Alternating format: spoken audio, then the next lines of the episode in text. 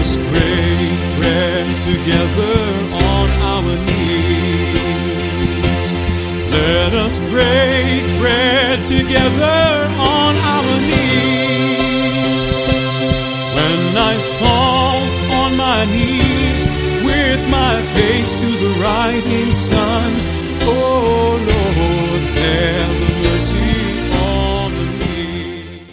Welcome to Words of Inspiration with your host and teacher, Audley McLean. And now let's hear from Audley. Greetings and may God's love wrap around you today.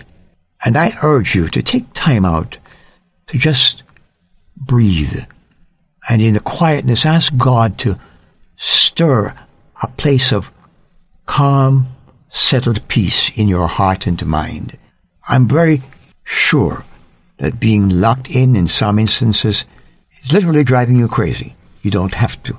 Just find that place where God can speak His peace into your heart. As I promised, we're going through reading passages of Scripture this week. Today our reading comes from Philippians chapter 4. Uh, The book of Philippians is a book of high spirits, joy. Paul uses the word joy in just about every chapter, and it addresses different aspects of our lives. And may the joy of the Lord be found in chapter 4 for you. Therefore, my brothers and sisters, you whom I have, I love and long for, my joy and crown, stand firm in the Lord. In this way, dear friends, I plead with Euodia and I plead with Syntyche to be of the same mind in the Lord.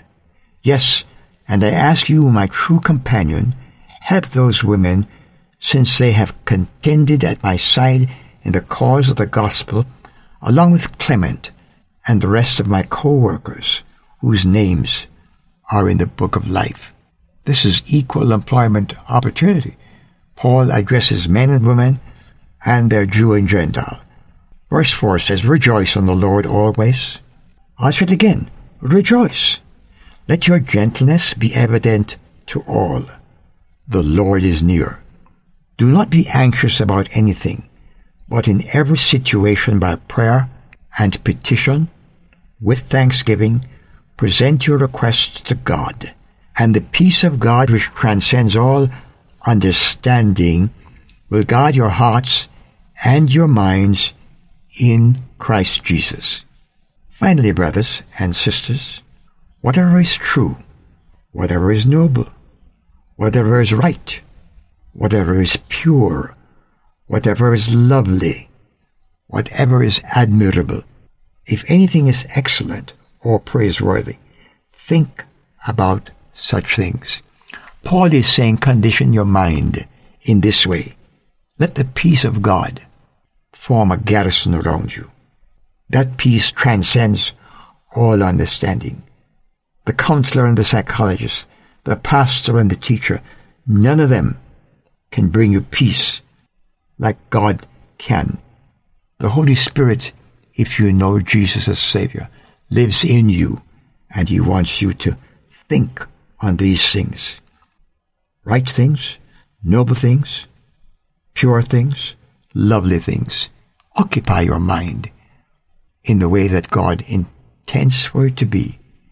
And God give you the strength to share your joy and your peace with those with whom you come in contact. If somebody doesn't have a smile, give them one. If you're not wearing your mask, of course. That's too difficult in these times. But at least twinkle, a twinkle in your eye will help. God help you to be peaceful and joyful for Jesus' sake. I've wandered far away from God.